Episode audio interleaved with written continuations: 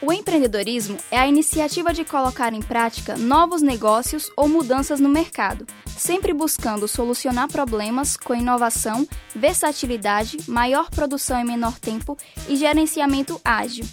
Para ser um empreendedor de sucesso, são necessárias características como ter uma ampla visão de como será o futuro de seu negócio e de sua vida, saber tomar as decisões corretas na hora certa, especialmente nos momentos difíceis implementar suas ações de forma rápida. Ao empreender, é necessário comprometimento, ser capaz de transformar uma ideia abstrata em algo concreto e executável, saber agregar valor aos seus produtos e serviços colocados no mercado.